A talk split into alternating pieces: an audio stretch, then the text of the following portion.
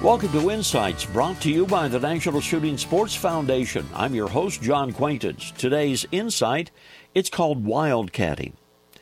I have a couple of friends who haven't shot a single round of commercially made ammunition out of their rifles in years.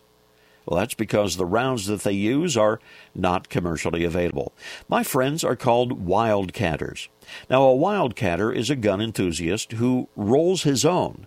That is to say, he works up loads that are maybe in existence but not commercially available.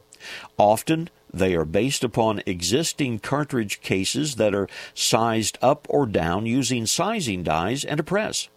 Formulas for wildcat rounds are readily available, and most are rigorously tested and proven to meet some perceived need. Now, some are designed to fill gaps in commercial caliber lineups. Some are worked up to improve accuracy in competition guns.